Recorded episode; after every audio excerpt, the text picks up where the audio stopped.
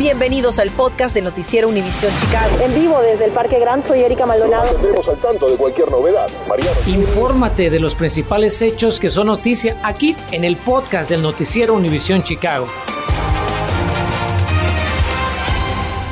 Buenas tardes y gracias por acompañarnos en este lunes.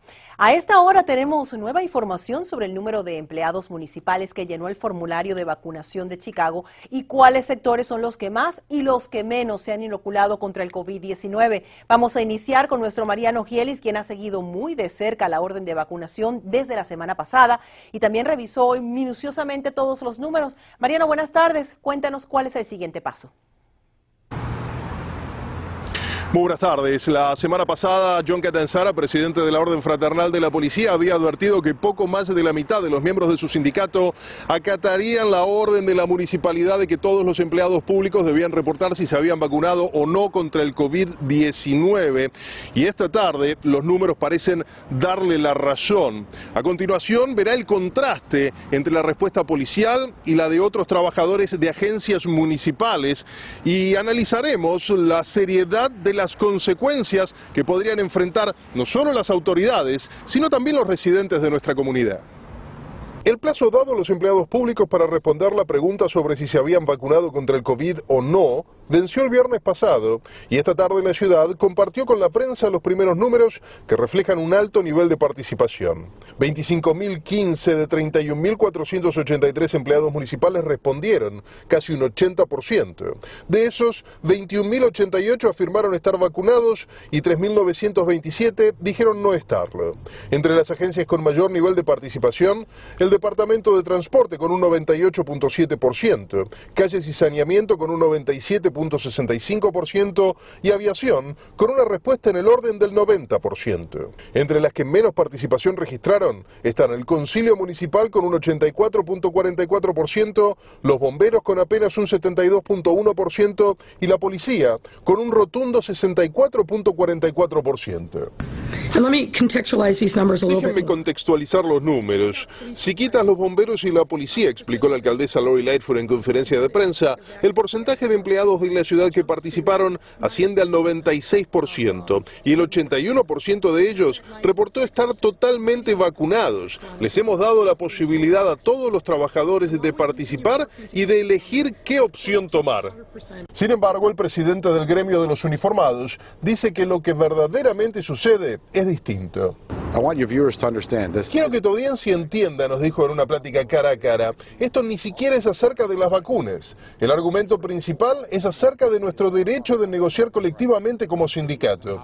La ciudad tiene la obligación de respetar nuestros derechos, pero los han ignorado. Nosotros rechazamos su propuesta y ellos la nuestra. Lo que corresponde ahora es un proceso de mediación, pero aún no hemos obtenido respuesta. Desafiando una orden temporal de restricción que le prohíbe hablar del tema en público, Incluso rechazó la posibilidad de un acuerdo en el corto plazo. Uh, la ciudad ha redoblado la apuesta hoy. Dicen que están listos para comenzar a suspender policías sin goce de sueldo. ¿Lo toman como una declaración de guerra? Le preguntamos a Catanzara. Uh, es sin dudas una intimidación, nos contestó. Están creando un ambiente de trabajo hostil. Y la verdad es que ya tenemos miembros que han sido puestos en la lista de no pay. Diga lo que diga la alcaldesa, concluyó.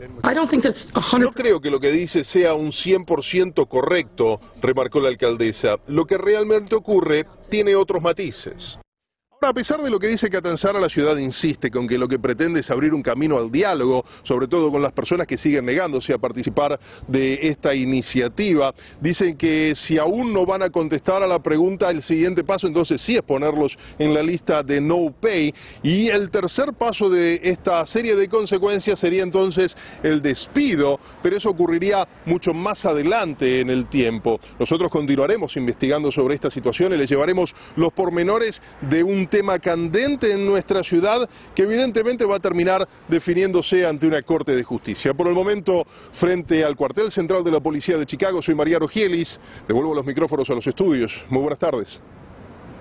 Gracias, Mariano. Y justamente el temor más grande por la disputa entre la alcaldesa y los policías era el posible incremento en la violencia el fin de semana. La policía, por su parte, informó que desde las 6 de la tarde del viernes hasta la medianoche del domingo hubo 21 tiroteos que dejaron 22 personas heridas y 4 muertas. Entre las víctimas hay tres menores de edad, uno de 11 añitos de un domicilio de Bronzeville, otro de 16 de Humboldt Park y una jovencita de 17 años en el barrio de las empacadoras. En una alerta local, balean a un policía en el norte de Chicago. El incidente ocurrió en el estacionamiento de un centro comercial ubicado en la cuadra 1000 oeste de la avenida North, en el vecindario de Lincoln Park, después de las 3 y 30 de la tarde. El superintendente de la policía, David Brown, informó hace tan solo unos momentos que el oficial resultó herido en la cara y estaría en condición estable en el hospital Illinois Masonic. El sospechoso está bajo custodia y lo que se sabe es que el incidente habría comenzado con un altercado en una tienda de cosméticos. Bueno, a nivel estatal presentan una iniciativa de ley para dar mayor transparencia a la imposición de cargos criminales aquí en Illinois. Legisladores republicanos buscan que los departamentos de policía local tengan la capacidad de anular decisiones de acusaciones de los fiscales. Los promotores alegan que la medida es necesaria ante la pérdida de confianza de las agencias de seguridad pública en la fiscal del condado Cook, Kim Fox.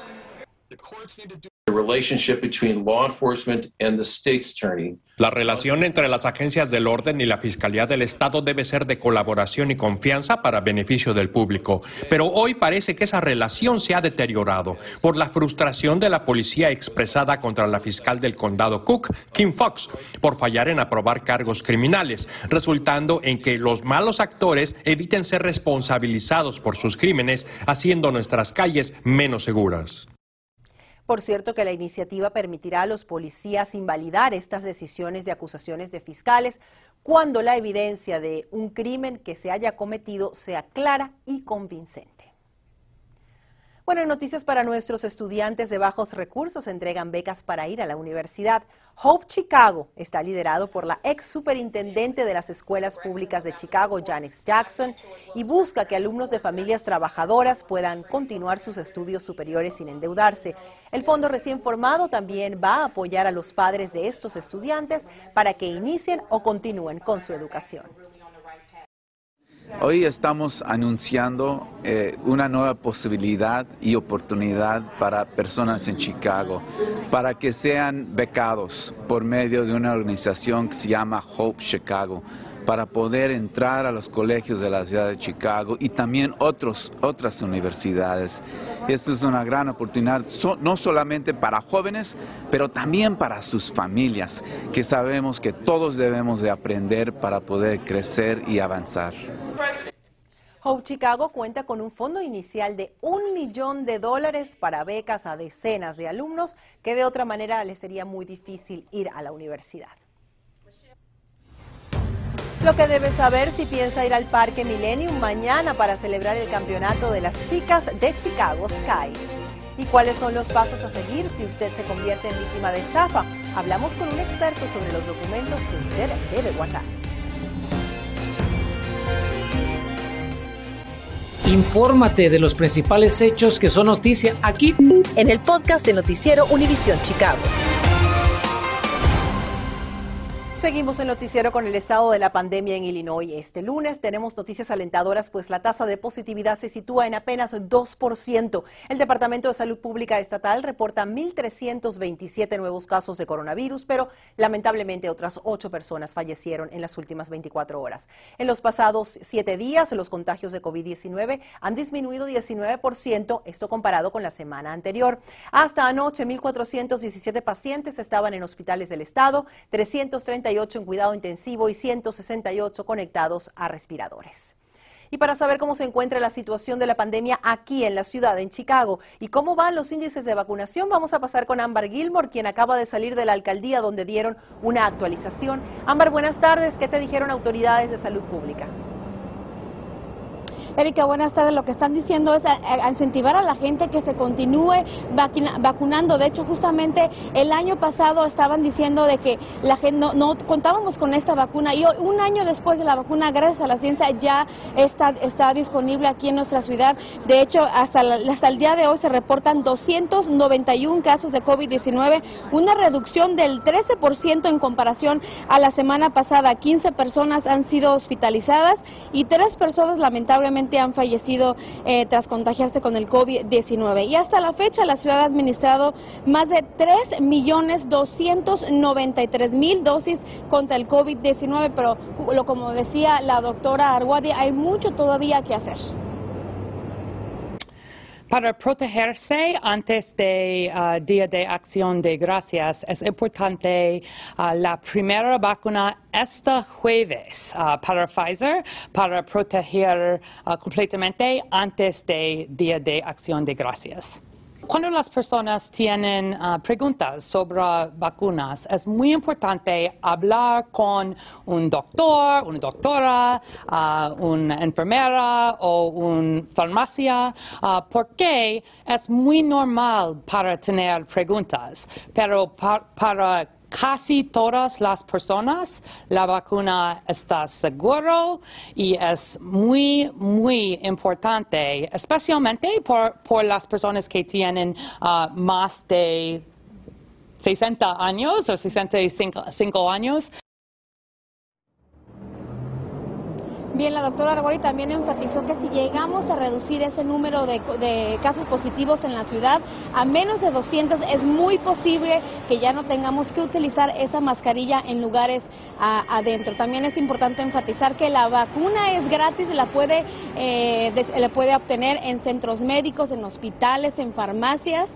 También esta información está disponible en nuestra aplicación Univision Chicago. Estamos frente a la alcaldía de Chicago. Yo soy Amber Gilmore, rezo contigo, Erika. Muy buenas tardes. Gracias, Ámbar. Y la ciudad de Chicago está de fiesta también, pues inician los preparativos para celebrar en grande el primer campeonato de Chicago Sky. Estas jóvenes basquetbolistas obtuvieron el título ayer, llenando así de orgullo a toda la ciudad. Carmen Vargas está en vivo desde el Parque Millennium, donde se llevó a cabo el evento. Carmen, cuéntanos qué calles van a estar cerradas y qué restricciones va a haber para los que asistan. Buenas tardes. Erika, muy buenas tardes. Pues te cuento que segmentos de calles como la avenida Michigan, Randolph, Roosevelt Road, entre otros, estarán cerrados poco antes y durante este desfile. Además, los asistentes deberán pasar por puntos de revisión para tener acceso a este magno evento. Así celebró el equipo de Chicago Sky su primera victoria del campeonato de la WNBA frente al Mercury de Phoenix. Ahora la ciudad de los vientos se prepara para festejar su gran triunfo. El desfile iniciará a las 11 de la mañana del martes cuando las basquetbolistas salgan del Wintrust Arena rumbo al Millennium Park. Es muy orgullo para las mujeres y que han hecho algo muy grande. ¿Qué significa esta victoria para la juventud de Chicago que vea a estas atletas como un ejemplo a seguir? Pues yo te cuento, yo soy el papá de una jovencita de 15 años de edad, ella se llama Leani, y pues ver que un equipo femenil, que nuestras mujeres puedan conseguir un campeonato de estos, yo creo que influye de una manera muy positiva en, muchos aspectos, porque a veces siento que estamos en un mundo donde se enfoca eh, hyperfocuses ¿no? en lo que es el deporte masculino. Con un marcador de 80 a 74, Chicago Sky celebrará por todo lo alto con sus fanáticos y recorrerá varias calles del centro de la ciudad, lo que ocasionará cierres iniciando a las 10 de la mañana del martes. Las vías que se verán impactadas son la calle Indiana desde la 21 hasta la Cermak, la avenida Michigan, de Roosevelt Road a la calle Randolph. La calle Randolph entre Michigan y Columbus estará cerrada por un periodo corto. Cabe señalar que la ciudad informó que conforme vaya pasando el desfile, irán reabriendo las calles. Este residente dice no importarle los cierres de las calles, ya que asegura la ocasión lo amerita. Es algo fabuloso. Deben celebrar, son mujeres y deben tener más reconocimiento sobre las cosas que hacen y las metas que logran. No tengo ningún problema. El evento es gratis para las personas que quieran asistir al desfile. Eso sí, deberán cumplir con los siguientes protocolos de seguridad Tienen que pasar por un punto de revisión que estarán ubicados en la avenida Michigan y en la calle Monroe. Recomiendan no traer bolsas y aunque el estar vacunado no es un requisito para asistir, recomiendan a las personas que estén enfermas o que hayan dado positivo al COVID-19 recientemente quedarse en casa. Muy orgulloso. Candace Parker este, jugó aquí este, este, en high school, entonces regresó de Los Ángeles y ya está todo bien. Y bien, para seguridad de todos, las autoridades le están pidiendo a los asistentes que si ven cualquier actividad sospechosa, lo reporten de inmediato al 911. Y también para evitar más aglomeraciones, recomiendan a los fanáticos utilizar el transporte público. Estamos reportando en vivo desde Millennium Park. Carmen Vargas Noticias, Univisión Chicago. Gracias, Carmen. Felicidades a las Chicago Sky. Bueno, cada año el Better Business Bureau da a conocer su lista de las 10 estafas más comunes para alertar a los consumidores. Una de las que generó más quejas el año pasado aquí en nuestro estado de Illinois es la de sitios de Internet falsos que venden productos que las personas pues nunca reciben. A continuación le tenemos consejos prácticos para que no caigan en manos de los estafadores y cómo reportar a estas personas. Las compras por Internet son el tipo de estafa más reportado a la Oficina de Mejores Negocios, mejor conocido por sus siglas en inglés como BBB. Lo que estamos viendo es un incremento en las, en las estafas de las compras por Internet, ya sea ropa, mascotas, ah, bolsas, diferente tipo de artículos. Pero hay otros casos como el de una mujer quien acudió a un consejero espiritual y terminó perdiendo miles de dólares. El total que le pagué fue 3.500 y eso no está incluido en cosas que tuve que gastar yo para comprar otras cosas que necesitaba. Ella dice que no tiene recibos, algo que le podría beneficiar para comprobar su caso si es que decide tomar acción legal o hacer una queja. Un consejo para la comunidad sería si están buscando esos tipos de servicios para su protección, por favor obtengan todo lo que está pasando en, en escrito antes de acudir al negocio, busque si es un lugar recomendado o no. Traten de agarrar recomendaciones de personas, pero más importante, traten de hacerse ah, el negocio con una persona que, de buena reputación, que tenga un local físico donde usted puede entrar. Si tiene un problema, puede ir el día de mañana y hablar, y hablar con la persona. Otra de las estafas más comunes en el Internet pueden ser anuncios de propiedades y apartamentos. Eh, lamentablemente hemos visto esta estafa año tras año. Hay muchos lugares en el Internet o donde pueden buscar listados de casas. Estafadores utilizan estos sitios para poder estafar a la gente. Y como dice el dicho, si suena demasiado bueno para ser verdad, posiblemente lo es. Si se encuentra con un listado por un apartamento, una casa muy barata y le están diciendo que por favor necesita que apurarse ahorita, si no manda el depósito por giro electrónico, va a perder la casa. Por favor, empieza a buscar otro lugar. Es importante ir en persona y revisar la propiedad para asegurar que existe. Para reportar una estafa, súbase a la página bbb.org y allí podrá entregar toda la información en Scam Tracker o llame al 1-800-675-8118. Allí también puede preguntar sobre el negocio y si es legítimo. Entérese cuál carretera de Illinois recibirá más de mil millones de dólares para darle una manita de gato y quiénes se podrán beneficiar.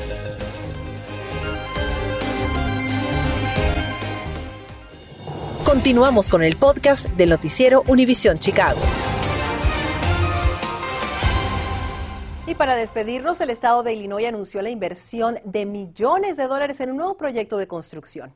El gobernador J.B. Pritzker anunció una inversión de 1.200 millones de dólares para reconstruir la Interestatal 80 en el condado Will.